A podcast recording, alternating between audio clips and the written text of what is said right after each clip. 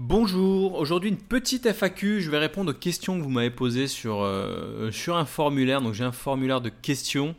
Euh, d'ailleurs je vais te le poser en dessous là dans, la description du, podcast. Donc tu pourras, euh, bah, tu peux poser ta question, j'essaierai au moins une fois par semaine de, répondre, de répondre à des questions.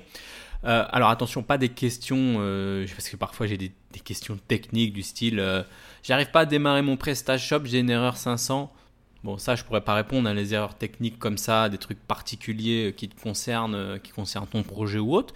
Mais voilà, des questions plus générales qui peuvent, euh, qui peuvent concerner un peu tout le monde, euh, que ce soit sur les langages à apprendre, la freelance, la motivation, tout ce qui est digital nomade, etc. Donc, toutes ces questions, d'ailleurs, c'est les questions, ce sont les questions sur lesquelles, enfin, c'est les questions que je vais répondre aujourd'hui. Je sais pas si ça se dit, j'ai du mal à parler ce matin. Donc, on va commencer, ben voilà, sans plus tarder, avec une première question. Donc, une question de Kevin qui me dit quels sont les minimums requis pour être dev, développeur, peu importe les langages? Donc, quel voilà, en gros, euh, quels sont les minimums requis, peu importe les langages? Alors, moi, justement, je dirais que le minimum requis pour être développeur, bah, euh, justement, ça dépend du langage. Je vais te donner un exemple.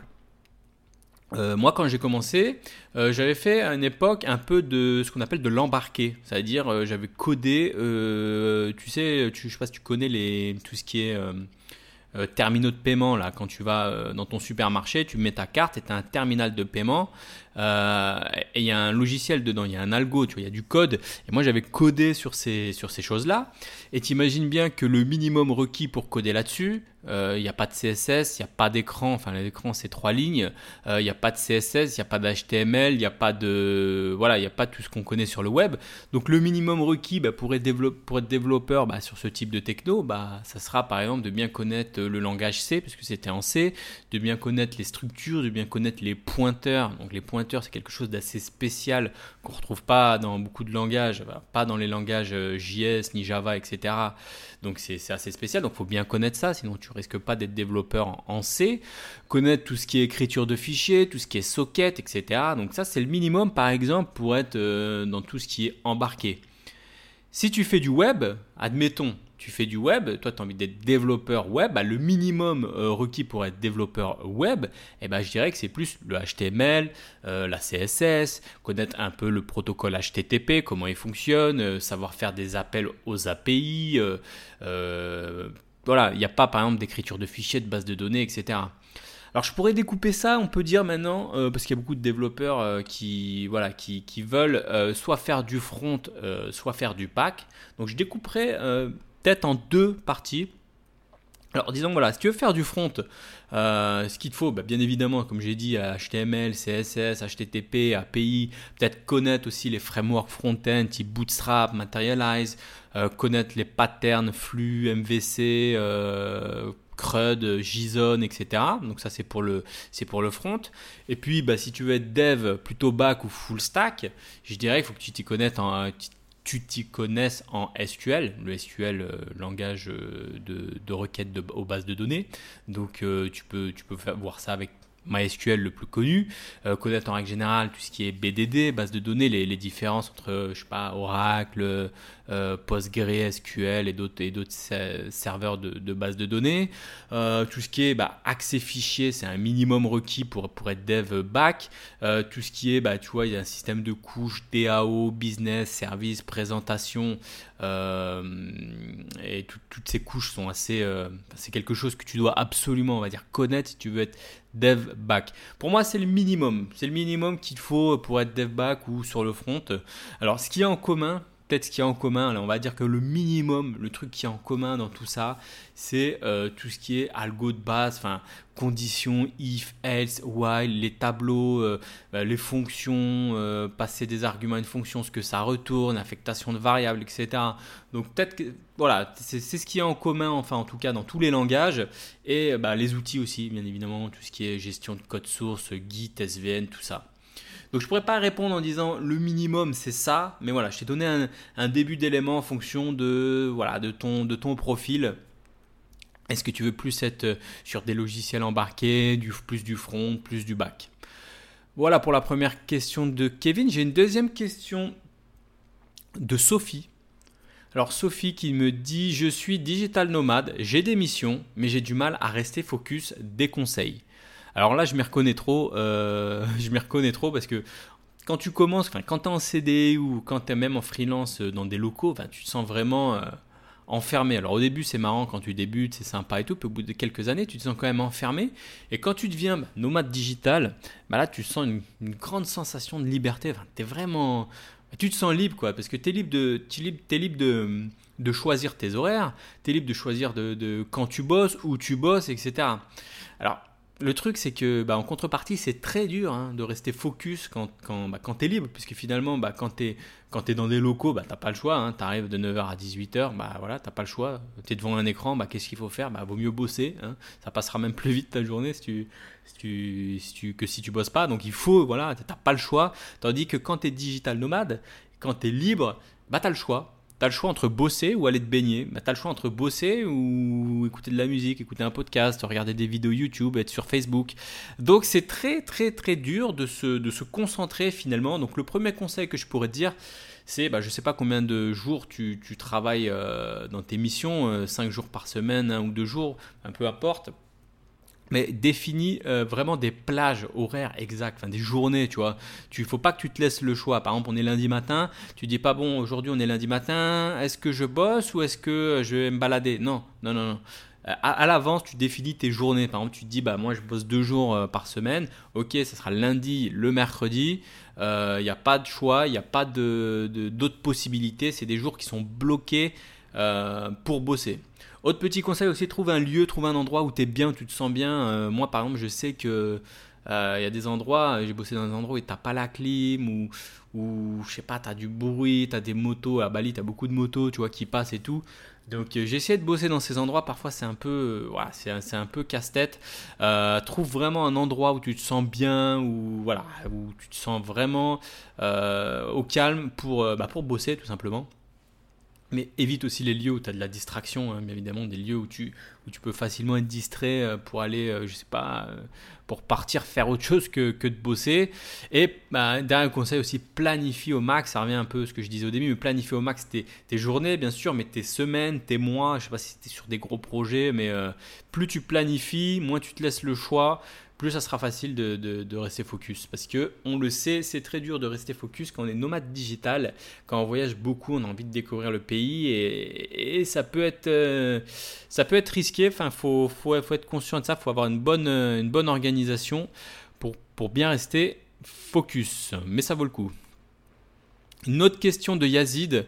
Combien de temps sans formation et combien d'heures ou de jours nécessaires pour avoir un bon niveau, niveau où je peux bosser? Donc ça revient un peu à, la première question. Je veux dire, ça dépend des personnes et des technos, ça dépend d'où tu pars. J'ai un exemple, si tu vas apprendre un nouveau langage euh, JS et que, je sais pas, à l'école, tu as déjà fait un peu de JS ou de, ou de HTML et de PHP, que tu as quelques bases, euh, tu apprendras plus rapidement un, nouveau, un nouveau langage que si tu pars de zéro et que tu, ne sais absolument rien de, de la programmation. Tu vois, tout dépend déjà du niveau personnel duquel tu parles. Ça, c'est déjà la base. Ensuite, ça dépend aussi des personnes. Tu as des personnes qui euh, sont, apprennent très vite, c'est comme ça, et d'autres personnes, bah, elles vont mettre plus de temps. Donc ça, à partir de là, je ne pourrais pas te donner une réponse en termes de temps. Je veux te dire, ça peut prendre tant de jours, ça, dépend. Euh, ça dépend aussi des, technos. Encore une fois, ça, revient, ça rejoint un peu la première question, mais ça, dépend des technos. Euh, si tu fais de l'HTML, CSS, JS, j'ai envie de dire les technos front web, et ça prenne assez rapidement en règle générale. si tu fais des technos plus C++, Java, back en général, là c'est beaucoup plus long. Tu vois, en front, en quelques quelques temps, tu peux être, tu peux être, tu peux apprendre énormément de choses. En bac, euh, sur certains, euh, y a certains concepts euh, en Java, tout ce qui est, tu as certains patterns, tout ce qui est, voilà, certains, certaines choses, tu mets du temps avant d'être à l'aise avec ça. Mais bon, on va dire que, allez, pour être employable, c'est-à-dire à partir du moment où tu peux bosser vraiment en front, Sachant que si je vais te donner des, estimations, et ça va dépendre, bien évidemment, euh, ça dépend des personnes, mais allez, pour, pour être, disons, allez, en web, euh, enfin sur le front, pour être, disons, on va dire intégrateur CSS, ça veut dire que tu touches que du HTML et du CSS, par exemple, on te donne une, maquette et tu l'intègres dans un site, euh, je sais pas, WordPress ou, autre. Je dirais, en quelques mois, peut-être un à deux mois, tu peux, tu peux être à l'aise, tu peux être déjà employable, au moins faire de la freelance sur ces, sur ces types de projets. Et pour des technos, on va dire, un peu plus modernes, des frameworks un peu plus modernes, Angular, euh, React, toutes ces choses-là, allez, si tu es, si, si es motivé, 2-3 mois, tu peux, tu peux faire pas mal de choses. Alors attention, je dis 2-3 mois. Euh, si tu as un vrai projet concret, hein, encore une fois, je, répète souvent cette partie-là, 2-3 mois de tuto, c'est pour rigoler les tutos. Hein. Les tutos, faut, faut arrêter. Les tutos, enfin, non, les tutos, faut pas arrêter. Les tutos, fais des tutos, mais ça suffit pas. Ce qui compte, encore une fois, je le répète, c'est les vrais projets. Que ce soit un projet que tu fais pour quelqu'un, que ce soit un projet que tu fais pour toi gratuitement, enfin peu importe. Mais euh, quand je dis 2-3 mois ou 1-2 mois, c'est sur des vrais projets. Donc pour moi, tu, si tu as un projet, tu t'es défini un projet, tu t'es défini une techno, en, allez, en 2-3 mois, tu peux être employable si tu es, si es à fond sur ce projet. Il n'y a, a, pas de souci. Si tu pas à fond et que tu es en mode euh, un peu, euh, voilà, tu vas qui va faire 10 minutes de code de temps en temps, bon, bah, je, suis, obligé de te le dire, ça te mettra plus de temps. Voilà pour, euh, pour la question de, de Yazid. J'ai une autre question donc de Julien. Quelle question va-t-on me poser en entretien alors, quelle question va-t-on me poser en entretien Donc, tu as plusieurs. Euh, alors, moi, je vais te répondre. Tu as plusieurs types d'entretiens. enfin, moi, d'après ce que j'ai connu, donc il y a peut-être d'autres types. Hein, je ne connais pas tout, mais euh, j'ai eu des entretiens type euh, vraiment assez plus conversation. On va appeler ça une petite simple interview, tu vois, où tu arrives, tu parles avec le, le chef de projet tu peux parler avec le, le, techos, donc le, un mec technique, tu vois, que ce soit un, autre développeur ou un, chef de projet technique ou un architecte ou autre, ça, ça arrive assez souvent. Souvent, c'est une interview, enfin un entretien où on est à, à 3, 3, toi, tu es tout seul face à une ou deux personnes et puis ça, ça discute. Souvent, bah, on va te poser euh, des, des, questions concrètes hein, sur qu'est-ce que tu as fait avant. Euh, je sais pas, euh, je sais pas, tu as bossé euh, je sais pas, en Java, tu as fait, qu'est-ce que tu as fait exactement? Est-ce que as, comment as, quel techno tu as utilisé pour accéder aux bases de données? Est-ce que tu as utilisé Hibernate? Est-ce que tu as utilisé JDBC Enfin, c'est des, des, des, des, technos, si tu fais du Java, tu dois connaître. Enfin, voilà, c'est des choses, c'est des, des questions, des simples questions, et on voit un peu comment tu réponds. Si tu réponds du pipeau, on va le voir direct. Si tu as bossé et que tu as fait des vraies choses, et, euh, on peut vite comme ça déceler ton niveau et on peut vite savoir si tu as un profil qui peut correspondre euh, à la mission ou, euh, au poste pourvu. parfois aussi, tu as des. les SS2I, souvent, elles font ça. Tu as des tests pré des pré-tests techniques, c'est-à-dire avant même de voir le client ou quoi que ce soit, on te fait, on te fait on te fait un test technique, alors c'est un peu bateau, c'est un peu chiant, euh, mais bon, c'est voilà, on dit bah voilà, tiens, tu as une feuille ou un ordi, tu as 40 minutes et euh, tu coches euh, QCM, question technique. Bon, voilà, c'est ça vaut ce que ça vaut, mais voilà, ça arrive parfois d'avoir ça. J'ai eu aussi des, programmations en live, c'est-à-dire, alors ça c'est un peu plus impressionnant, un, moi ça me J'aime pas ça en règle générale, c'est stressant parce qu'on juge comme ça en temps réel. par exemple, on va te dire, Tiens, euh, tu as bossé, tu as fait de l'Angular? Ok, super. Euh, montre-moi comment on crée un composant en Angular euh, qui fait, qui a deux boutons et telle chose. tu as un écran, tu as un écran, as un, on appelle ça, un, un tableau là, un Velleda, et hop, vas-y, c'est parti. Donc déjà, en règle générale, euh, tu n'es pas à l'aise à coder euh, sur un tableau. En règle générale, tu as un IDE, tu as un éditeur de texte, etc.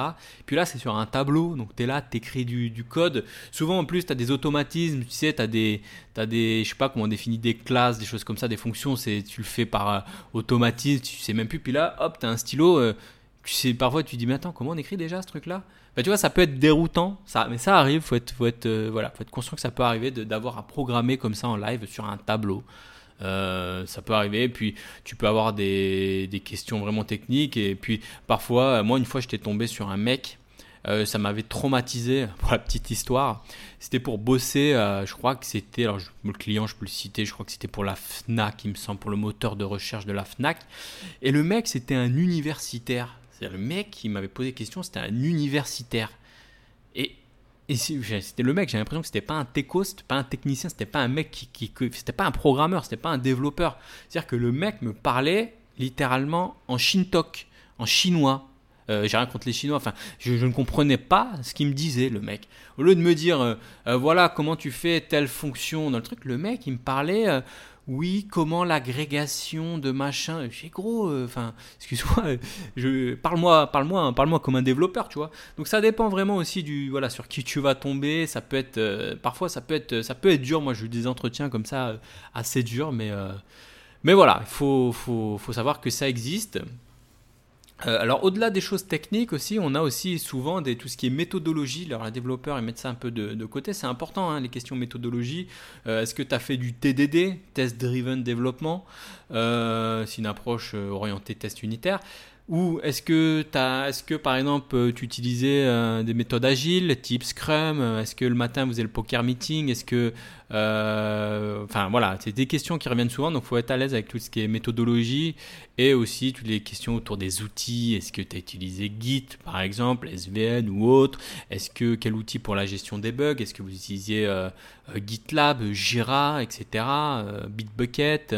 Voilà, toutes ces questions autour des, des outils. Et la classique question RH, qu'on voit de moins en moins, mais qui, est souvent vos trois qualités, trois défauts. Donc ça, c'est un truc qu'on t'apprend, euh, quand tu euh, quand enfant, j'allais dire non, mais quand tu, entres dans le monde du travail, euh, c'est un peu bateau, euh, faut les connaître par cœur. Alors tu sors tes trois qualités, tes trois défauts. Alors attention, on sort pas trois vrais défauts type oui, après 15 heures, euh, j'ai plus envie de glander, j'ai envie de rentrer chez moi, j'ai envie de, je surfe sur Facebook. Non, non, trois défauts, c'est des défauts euh, qu'on peut transformer en qualité. Exemple, je suis un peu trop perfectionniste, je passe beaucoup de temps sur mon code, du coup, je perds parfois un peu de temps. Tu vois, c'est des, c'est des faux défauts, tu vois.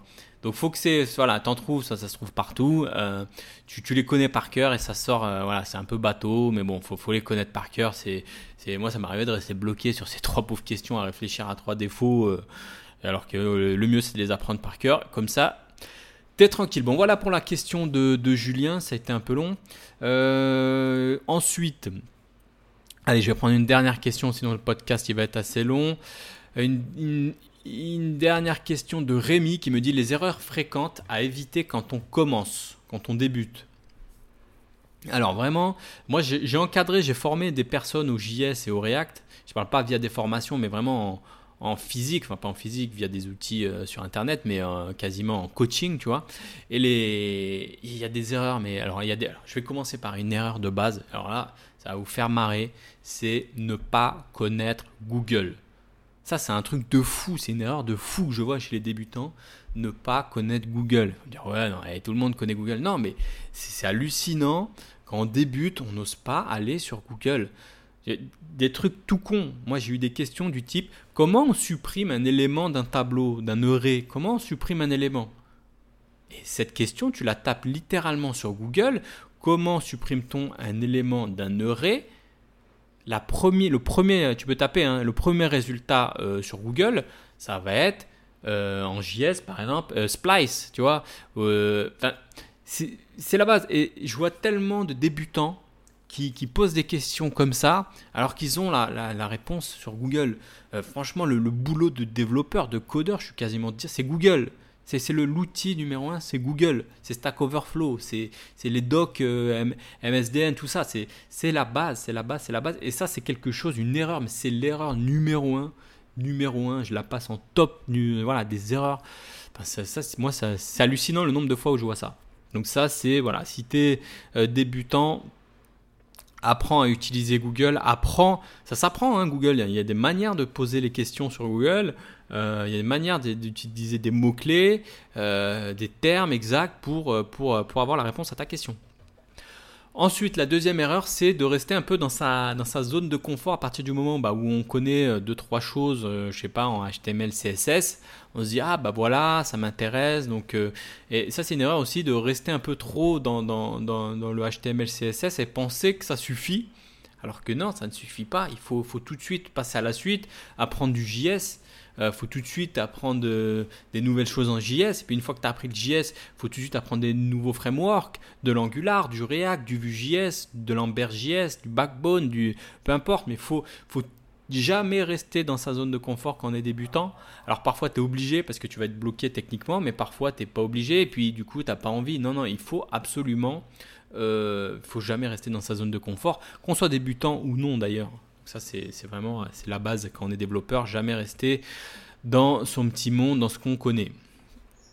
Une autre erreur aussi, euh, qui est, euh, je veux dire, négliger l'importance des tests unitaires. Et ça aussi, d'ailleurs, j'ai oublié d'en parler dans la, question précédente sur les entretiens, mais euh, il y a beaucoup de développeurs euh, qui, sous-estiment les tests unitaires. Et après, ils arrivent en, en entretien, ils ne savent pas du tout quoi dire sur les tests unitaires parce qu'ils n'en ont jamais fait, ils n'ont jamais pris ça au sérieux. Et ça, c'est souvent en entretien, j'ai presque envie de dire, c'est presque éliminatoire. Hein. Tu, pour toi, les tests unitaires, c'est des conneries, c'est des bullshit. Et bah, et tu risques de pas, de pas, de pas réussir à avoir euh, cet entretien. Euh, autre chose euh, que je voulais dire sur les erreurs fréquentes, maintenant, je pense que c'est tout. Hein. voilà pour Rémi. Bah, je vais m'arrêter là, le podcast est un peu long. En tout cas, merci pour, toutes vos questions. Hein. N'hésite pas, je vais te mettre un lien en dessous si tu as d'autres questions. Je vais essayer de répondre chaque semaine à, toutes les questions.